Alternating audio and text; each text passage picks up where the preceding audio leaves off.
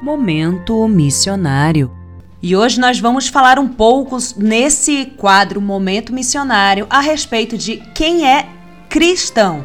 Onde é que surgiu esse termo e quantas vezes ele foi usado aí na palavra do Senhor? Então vamos lá. Primeira coisa, quem é cristão?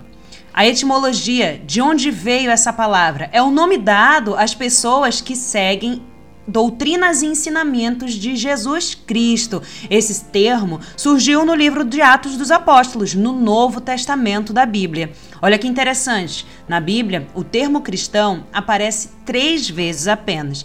A primeira menção é encontrada em Atos dos Apóstolos, no capítulo 11 no versículo 26, que diz assim, ó: "E foi em Antioquia que os discípulos pela primeira vez receberam o nome de cristãos." Que momento foi esse? Quando Barnabé leva Saulo para Antioquia, onde eles ficam ali um ano ensinando.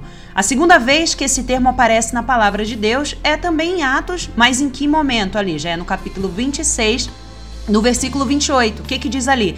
Ainda um pouco e por teus raciocínios fazes de mim um cristão. O que estava acontecendo aqui? Paulo estava ali diante do rei, né? Do rei Herodes Agripa. E aí esse rei fala para Paulo exatamente isso. Por pouco, né?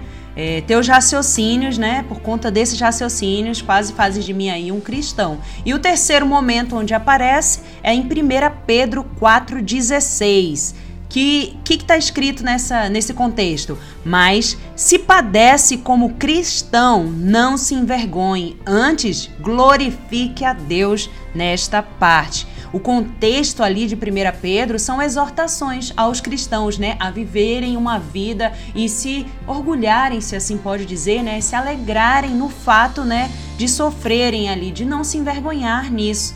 Uma coisa importante que a gente precisa entender a respeito de ser um cristão. Se você julga ser cristão alguém que está na igreja ou nesse meio gospel, mas essa pessoa não segue os mandamentos de Jesus, entenda, não é um verdadeiro cristão. Cristão, cristãos são pessoas que vivem segundo a palavra de Deus, princípios cristãos que estão descritos ali na Bíblia. Não é o que a gente acha, o que ele acha, ou qual a minha opinião a respeito disso. É o que a Bíblia fala a respeito desse assunto. E um cristão deve viver segundo a palavra de Deus e não segundo as suas próprias teorias ou aquilo que o agrada. Então, esse foi o momento missionário de hoje. Eu espero que tenha aí edificado a sua vida.